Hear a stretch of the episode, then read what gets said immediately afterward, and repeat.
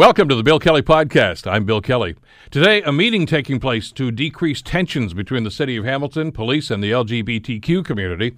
The funding for the cancer screening bus has been canceled. And uh, we're also joined by the new Minister of Education for the province of Ontario, Stephen Lecce, to discuss how he's going to approach his new portfolio. The Bill Kelly Podcast starts now. Today on The Bill Kelly Show on 900 CHML. This is the day that uh, Hamilton Mayor Fred Eisenberger will be meeting with, uh, we think, some representatives of the LGBTQ community. Uh, we're not sure who's going to be there. Uh, we're not even sure what the agenda is going to be. Uh, we do know, having discussed that with the mayor earlier this week, that uh, the the purpose of the meeting is to try to build some bridges here. but there are still calls for action by City Council on this. There are still some calls for an investigation of Hamilton Police Services about what's going on. And uh, still some calls for city council to be more proactive on this. So, uh, with that going on, at least one councilor who is a member of the Police Services Board says he will uh, be asking police at the next uh, Police Services Board meeting about what went on and why. Terry Whitehead is a councilor for uh, West Mountain, uh, and he is, by the way, a former member of the Police Services Board. He joins us here on the Bill Kelly Show to give us his perspective on this. Terry, good morning. How are you doing today? Good. That'll be good to be with you and your listeners on this beautiful sunny day. It sure is. Uh, listen, right off the get go, let me talk to you about about your perspective. You spent a lot of time as a member of the Police Services Board. Uh, you've you've had to deal with a number of controversial subjects. Uh, I don't know anything as strong as this as, as, what you've seen over the last little while. First and foremost, uh, to to address the criticism and, and the suggestion, Terry that some people are saying that City Council needs to demand a, a, a report from uh, Hamilton Police Services about this. As a as a former member of the board, is that something that you think has to happen, or do you even support something like that? Well, I, I think this is a uh, battle of narratives, and I think the, challenge is that uh, there's the uh, laws of the land. We have a police force is, uh, in my humble opinion, second to none in North America. Very sensitive, multi multiracial, and and and and gender equity, all that trained. Uh, but they have the law, and, and, and the law is what they have to uh, always revert back to when they're exercising their responsibilities and duties. So I really think there's a, a control to interfere with that process currently, which is unfortunate because this is really about controlling narratives. The reality is you had a bad group show up. You had another group that was obviously pre uh, premeditating it because they put they had masks, and you have an altercation. So the reality is is that anyone. I uh, got a bad cell phone connection there, Terry. Let's try this again. You were saying about uh, the conflicting uh, groups that showed up at uh, Gage Park that day. Yeah, so uh, I mean, as far as I'm concerned, the other group uh, had no business being there. I mean, it was already clearly defined by one organization as relate lesbian, gay, plus plus group. they had the the rights to the park. they had advertised it. The other group shows up uh, clearly uh, uh, have very strong views and, and hateful views, in my opinion. Um, but it doesn't help when you uh, uh, have uh, people on both sides wearing masks. It makes it more difficult for the police uh, to arrest those that are, uh, are, are victimizing other people. So, you know, I think we got to step back, cool, cool jets, understand what the laws of the land are, understand that that's the responsibility for enforcement by police. And the real question is, what proactive stuff the police could have done better. So I think that's what they need to focus on when these kinds of uh, protests are, are taking place. Were they prepared well enough to address these kinds of issues? So I think that's really where the focus needs to be. But as far as the uh, the the episode itself, I think the police did uh, the best job they could do under those circumstances. So, uh, are you suggesting then that, that there's blame on, on both sides from all the parties that were involved on, at, at that Gage Park incident? Uh, well, no, I, I, I'm saying that I'm talking from a police perspective. Yeah. I mean, anyone can point the finger at who has blame. The reality is, is that we're looking at through the police uh, lens, and the police lens is that uh, you have two clashing groups uh, wearing masks, going at it. Uh, so they are exercising their responsibility the best way they can in that context. So the question really is, were they prepared early enough? As far as laying blame, well, I, already indicated that the first group should have, as far, as, I'm concerned, should have never been there. Uh, in the first place, they were antagonizing uh, a group that was rightfully, lawfully in that place.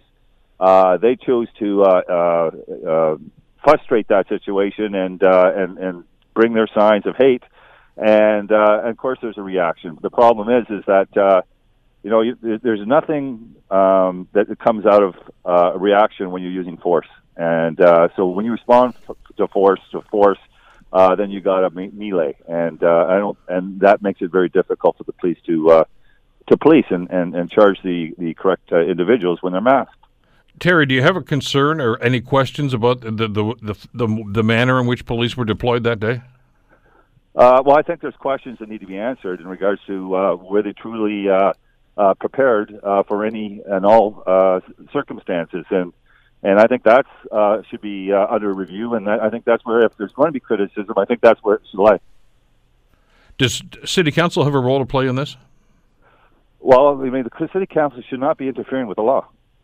Politics and law uh, and, and the law don't mix very well. I think our job is to ensure uh, that the police are in fact exercising the uh, the, the gender lens and the equity lens, and uh, and uh, those kinds of issues we can investigate it.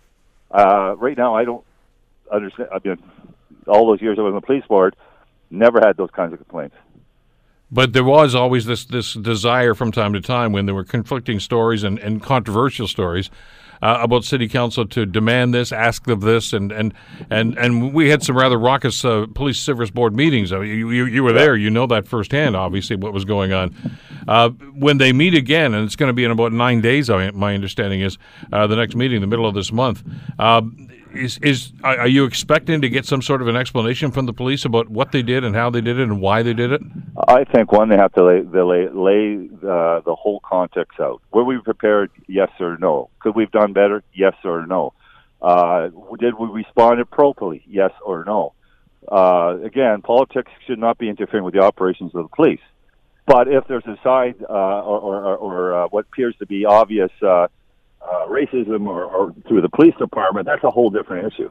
Uh, I don't think anyone's suggesting that, and certainly my experience on the police, they're the best we have, and uh, and I would match them up with anyone in North America.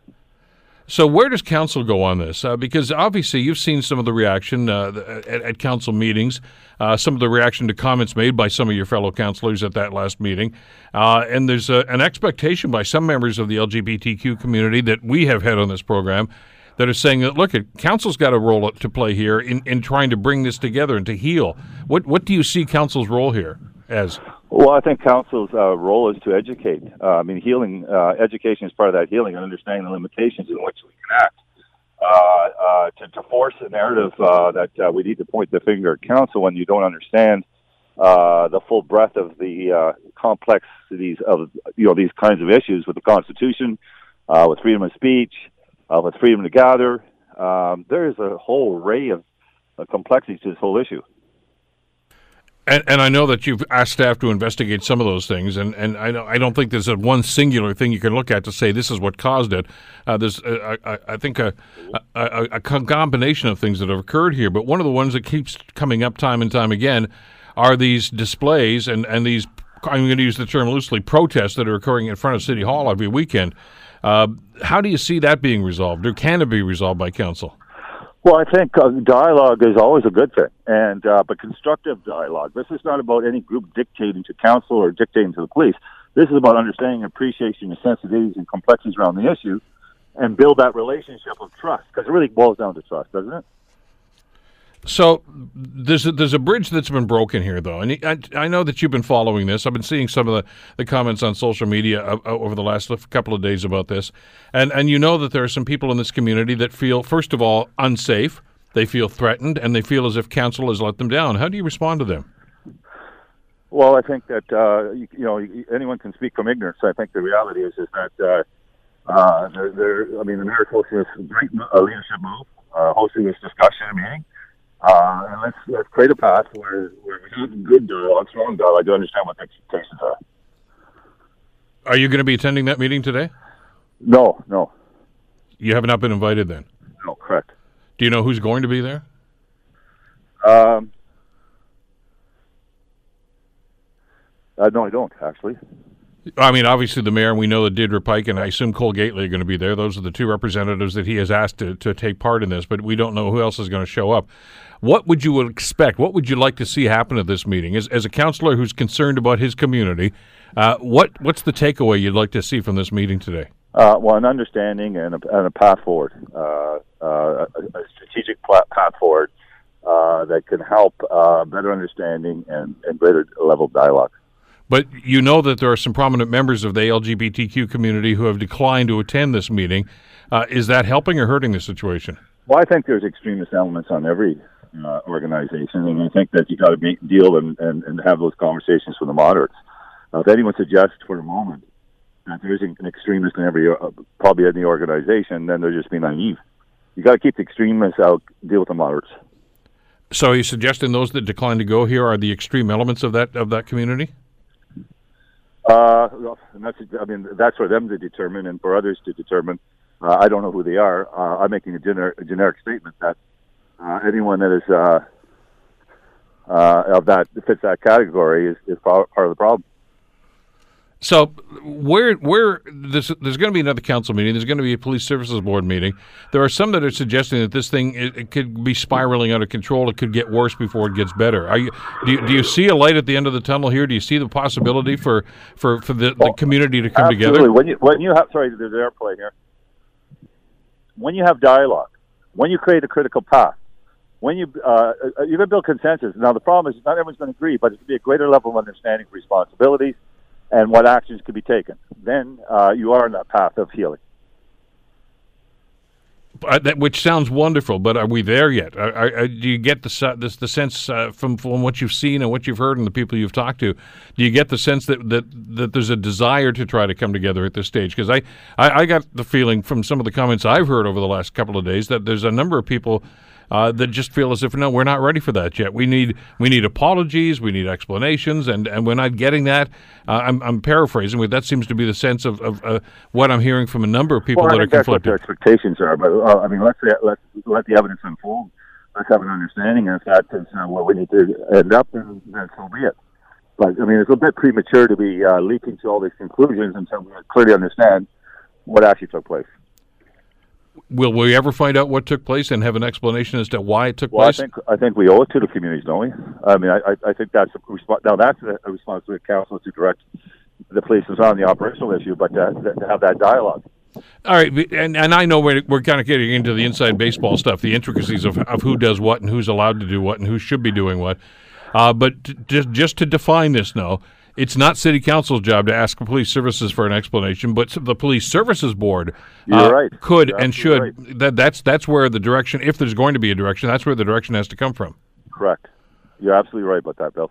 So so so you're you're simply waiting to see what's going to happen at this police services board meeting as to how the board themselves may respond to this. And, and my experience, certainly on the police board, is I would strongly suggest that you know you got uh, what four provincial appointments on that uh, that board. Yeah uh, that uh, it, the real dialogue needs to take place in, in, the context of the overarching policies around these issues directly with the police services board, not not council, because that's directly the. Uh, all we do is control the budget, really, and we can make uh, general statements and positions, but the real control is at the board. So you feel then that maybe the next pivotal moment in, in, in trying to find some solutions here is going to be at that police services board meeting in the middle of the month. Correct. Terry, I appreciate the time today. A very controversial issue, obviously, that uh, seems to be uh, just gnawing away at, at this community. And, and, the sooner we can get this thing resolved, the better. I really appreciate your uh, insight into this. Thanks for joining well, us. Bill, and you're doing your part to have this conversation, so I appreciate the good work you do. All right, we'll stay in touch. Thanks again, Terry. Thanks. Bye. Terry Whitehead, of course, Hamilton City Councilor and former member of the Police Services Board. Uh, we, uh, by the way, have reached out to the mayor's office. Uh, had a, a quick conversation with the mayor yesterday evening, as a matter of fact. Uh, and uh, my impression from, from the comments I got from the mayor uh, and from some of the other people that are going to be involved in this, including Deirdre Pike and, uh, and Cole uh, uh, our, our Gately, is, are, are going to say, look, at let's do this, which is going to happen sometime today, we're told, in, in, in City Hall. Next week, I believe that they're going to be available to reach out and talk about what happened at the meeting and whatever strategies they have decided to go forward with. Uh, but they're not there yet. And uh, in in the absence of that sort of information and who's going to actually even be there today, uh, they they didn't feel comfortable coming on and talking about this today. So uh, I'll take them at their word. And next week, I'm sure that we're going to hear from many of the interested parties in this and the reaction from you and the rest of the community as we go forward on this.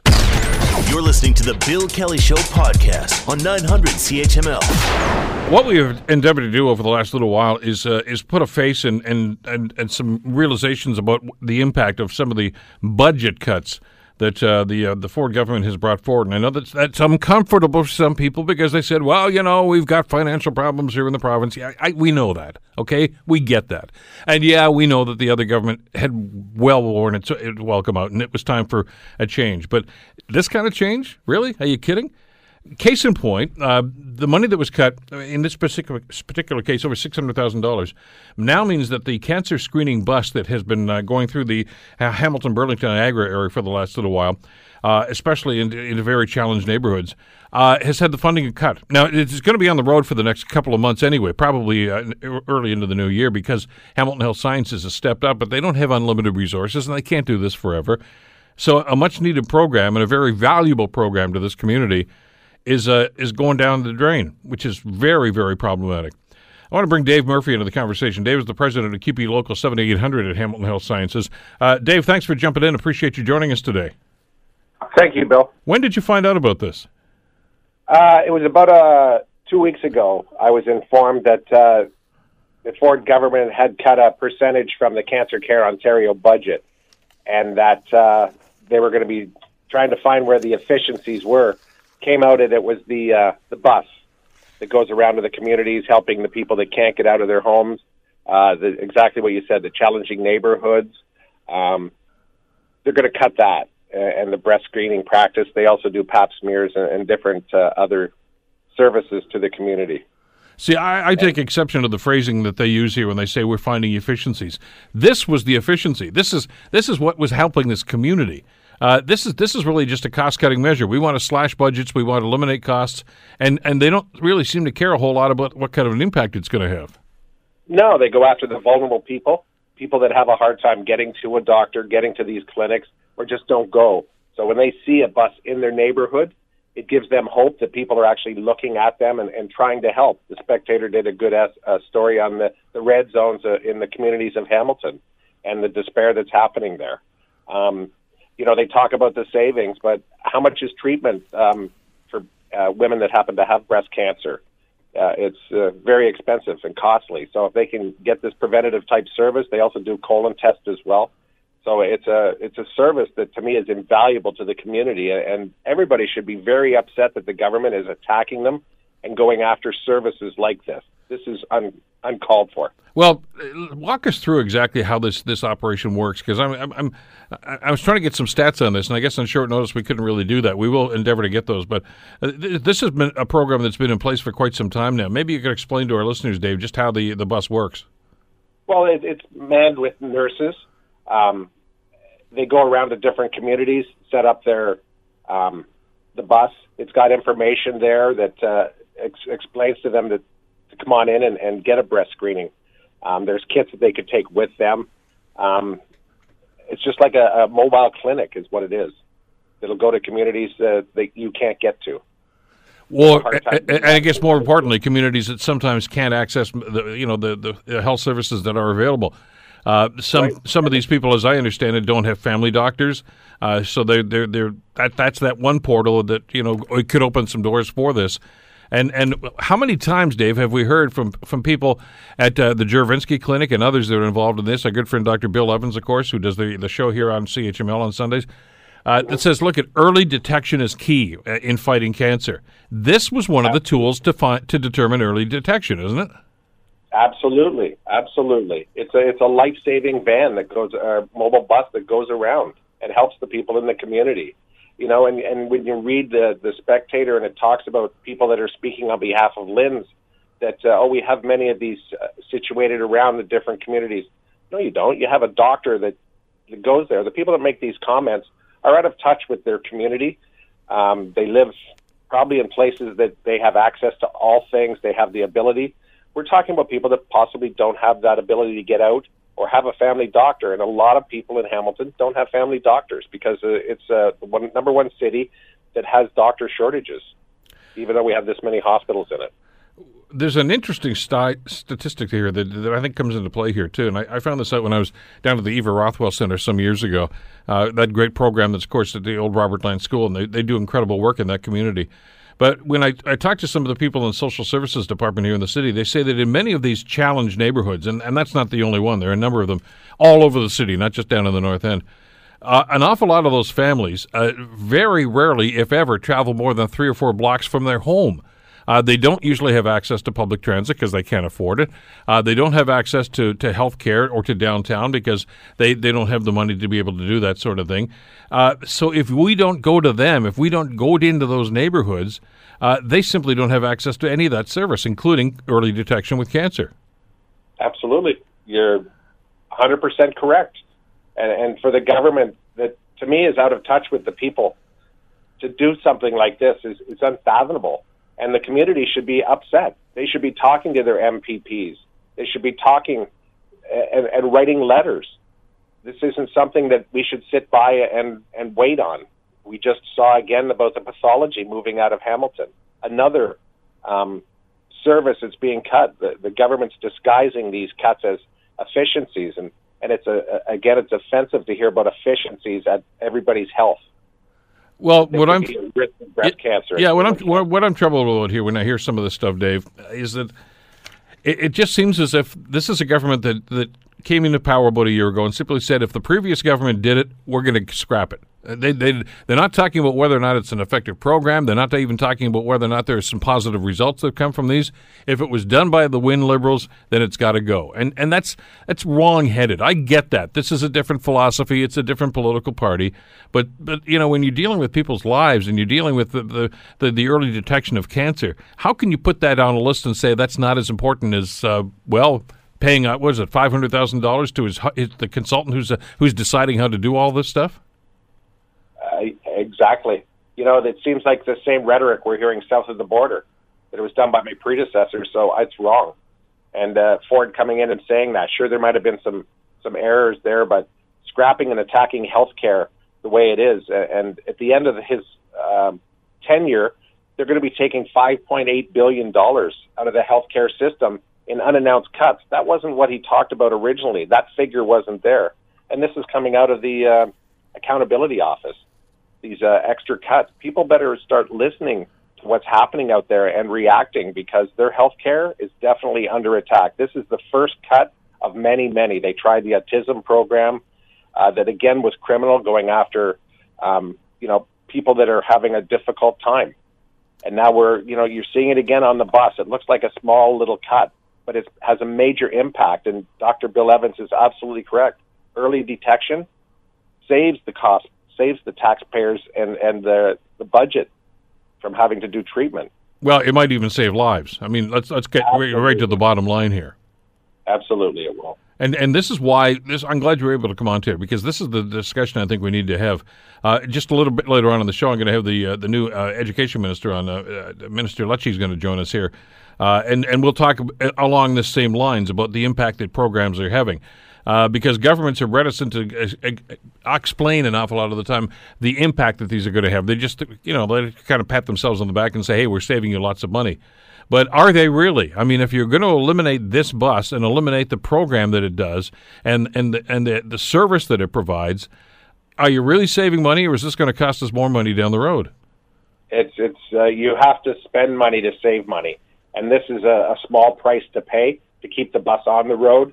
Hamilton Health Science stood up uh, to the plate, found the money in their budget, which they're tightly strapped now because of the funding models that the government is imposing on the hospitals. Um, I, I, I'm at a loss for words at times when dealing with this government, where their where their heads at.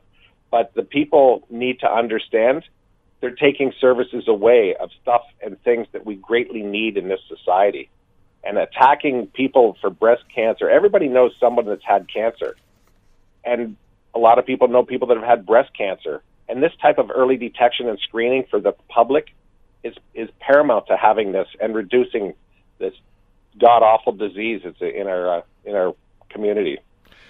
The spokesperson for the ministry, uh, by way of explanation, says that look at the Hamilton, Niagara, Haldimand, Brant region is well resourced. Uh, this is David Jensen, who's a spokesperson yeah. for the ministry, uh, and s- referencing the fact that they have family doctors, that there are 22 active uh, breast screening program sites in, in this greater horseshoe area.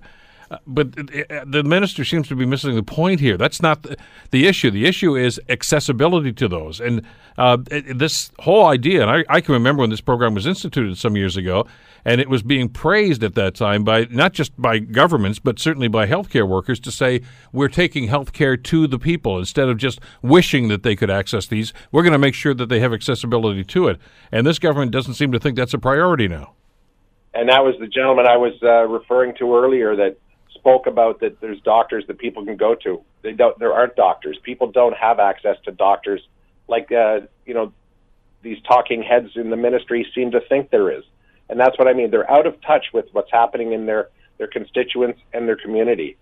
And we have to get back to uh, getting it down to the grassroots, getting people in there that know what's talking about. Dr. Hoskins was one, thought he might be doing well, but again, out of touch when he views and looks through the hospitals he says though they're run efficiently. They are run efficiently, but it's costing everything because they're taking different um, services out out of the hospitals.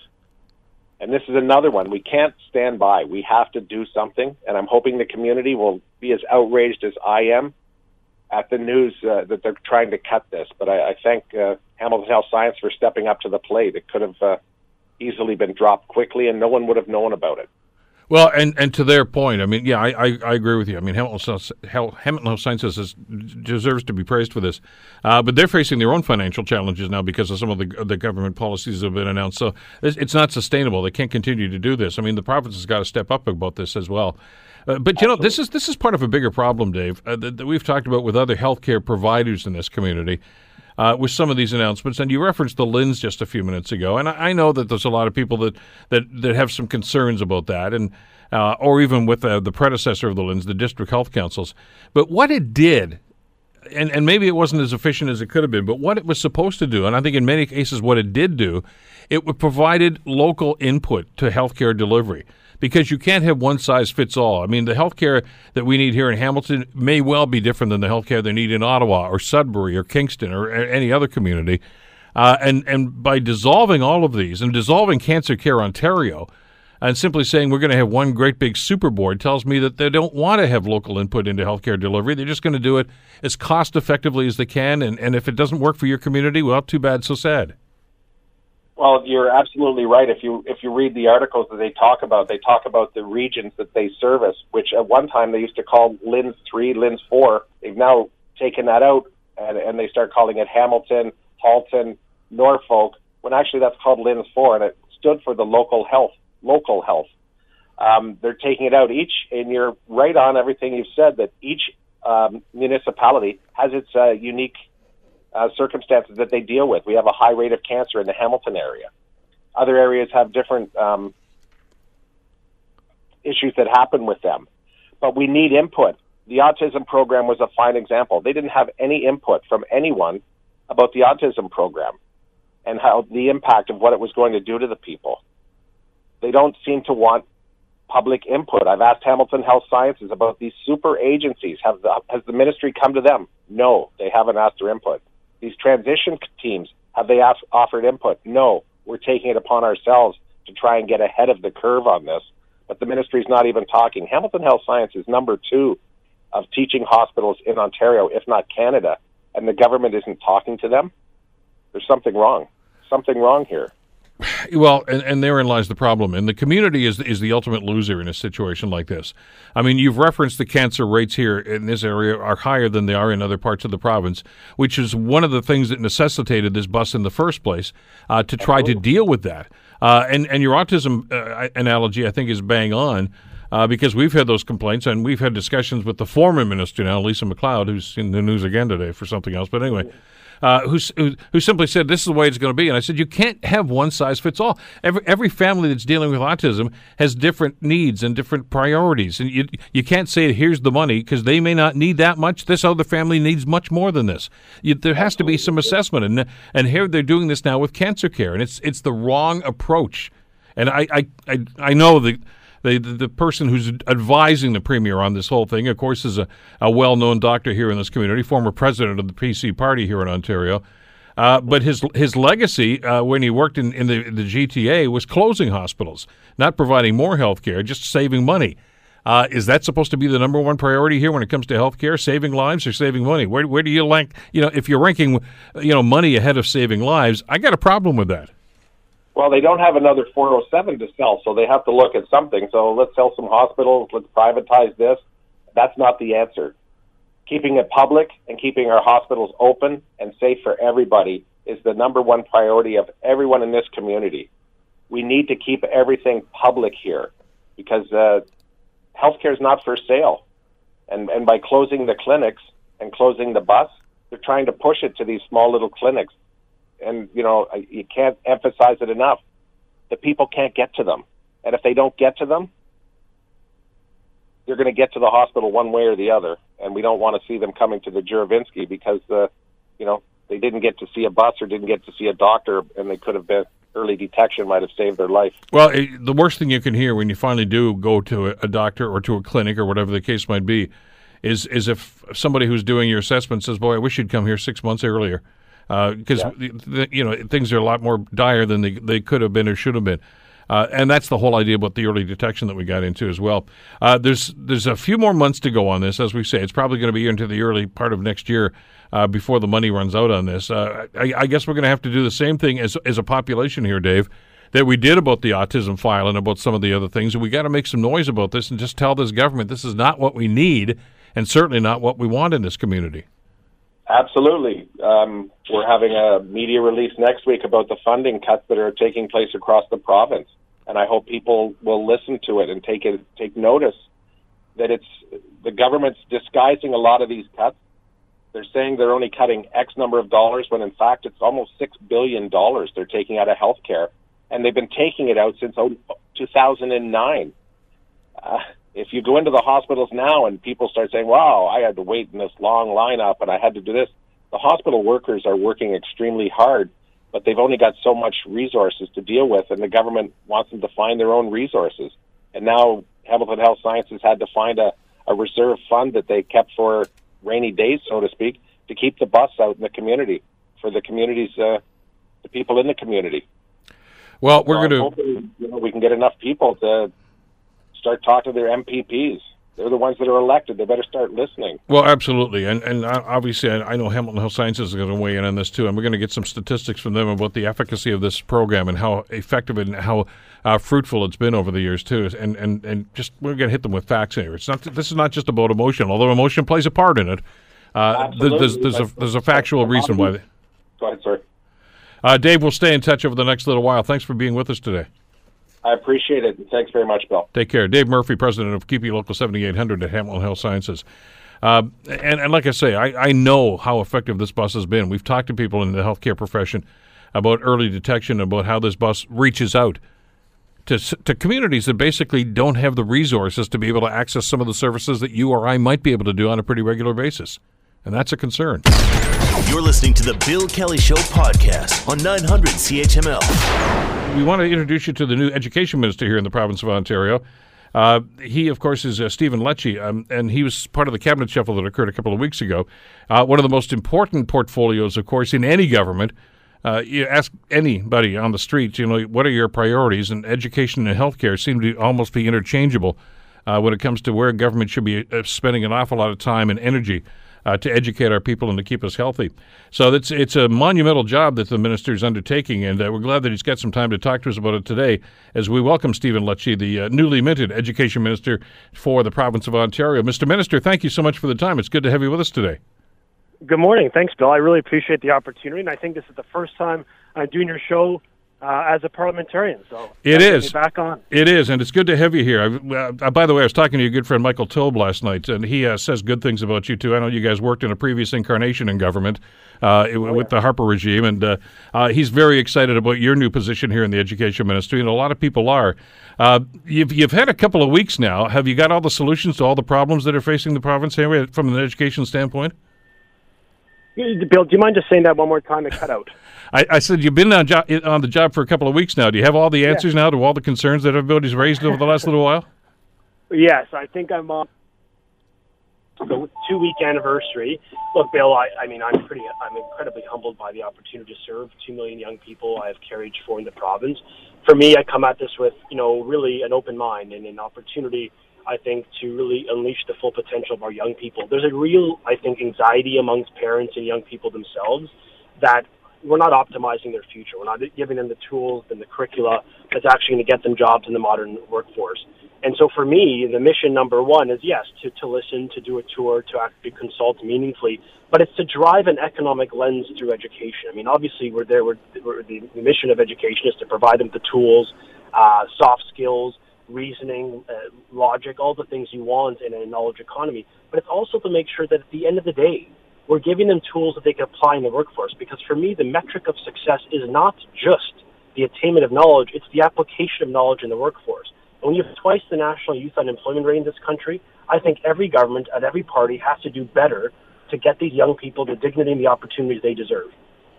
Well, and, I'm wondering about focus and about priorities and situations. We've spent an awful lot of time, and you know this, Stephen, over the years about you know, well, look at these math scores and look at this, and and I understand that there's a there's an, an importance to that, but the reality here is is that the sort of stuff that we should be teaching to to, to prepare students? Uh, because when I go to the other end of this, and, and I know this from your political experience too, and I talk to people uh, in economic development or people that in the innovative uh, enterprises that are happening in, in communities right across this province, they're saying we right. don't have people that are trained to do the sorts of things we want.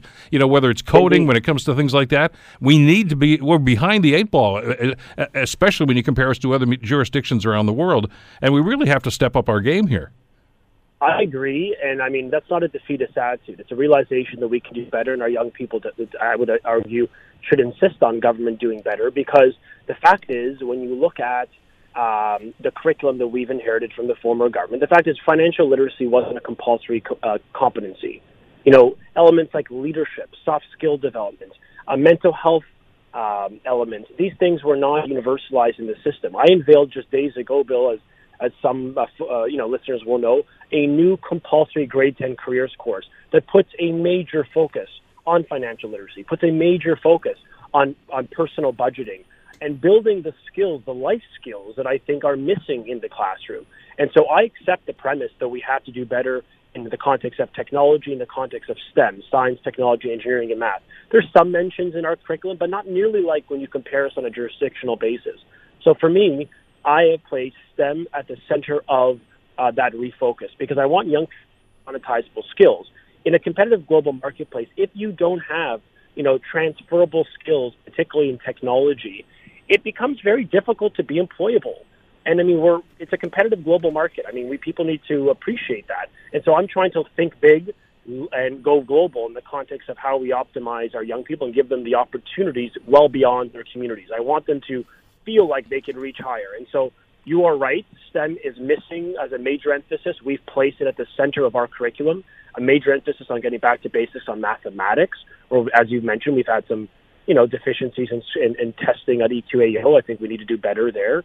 We're also putting a lot of money to support training for teachers to uh, strengthen uh, our educators in the classroom to keep doing what they do best, but giving them more confidence, more knowledge, more tools to do that. So there's a multifaceted approach here. But I think it starts in the classroom. I think government needs to really remember it's 2019, and these young people need to have those skill sets uh, to, face a, a global comp- competitive marketplace. Well, I was intrigued by uh, your your the rollout of the, the Grade Ten program, about uh, because let's face it, if you don't learn financial literacy, you don't learn things like amortization and things of this nature. If you don't have that knowledge, uh, it's very difficult to pick it up because you get thrown right into the breach uh, as soon as you leave school because you've got to get maybe a car loan, maybe a house, maybe paying rent, yep. a number of things like that. And uh, boy, it's it's a real challenge for people that don't really have a, a grasp of exactly what has to happen or the implications of it. I know a lot of young people, Bill, who who are younger than the current generation, those you know, teens, twenties, thirties. We wish we had that. Like, you know, I wish I had that type of knowledge. It's practical, it's application based, it's not theoretical. And you need both. But you know what we're doing in our curriculum as an element of the compulsory grade ten curriculum that our government revised. And, and to be fair, I will give credit to the educators.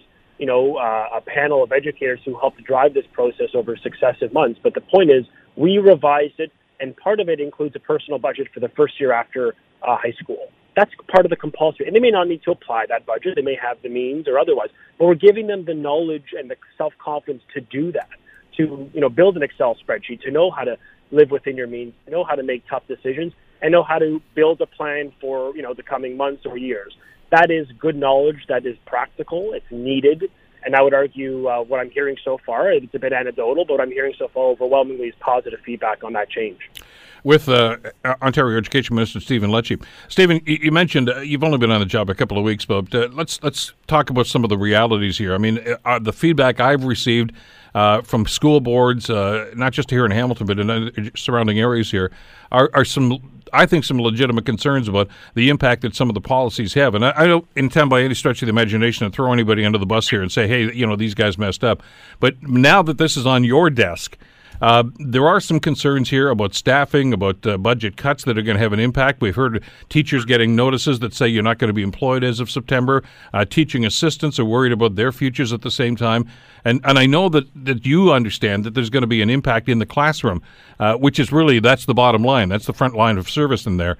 How, how are you going to address some of those concerns? Well, I think the first is to go through the coming weeks uh, really with an open mind. I mean, I'm listening to stakeholders. I mentioned I reached out to trustees, to every union in the province in the first day my minister, just to contextualize. I got appointed. I left that swearing in with the lieutenant governor. I went to my minister's office and I started calling stakeholders. I started calling educators. I started calling parents, student leaders, and union leaders and trustees associations because what I'm trying to signal in word and deed is that I want to understand uh, those challenges. I want to better contextualize them, but also I want to use the opportunity to highlight what we are doing. And there are some very positive things taking place within the ministry that I think ought to be part of the discourse that's being missed. The first is for many folks, including in the Hamilton region across the province, where there are schools that need improvements. There's derelict facilities. You know, there's some challenges with the actual, you know, integrity of the facility, et cetera. We need more money to improve our schools. We've put $13 billion over the next 10 years on the table in the budget. This isn't money like the former Liberals promised in the final months on the back of a paper napkin, which no one believed, no credible plan, not in the fiscal framework. This is money that's booked to rebuild schools and build new schools across the province. That's step one. Step two is in mental health. We know that there are new needs in the classroom. There are increasing challenges uh, for children with ASD, uh, but also all forms all forms of mental uh, and intellectual and developmental disabilities that can manifest. I appreciate that mental health is a huge issue in my family, and I'm very sensitive to it.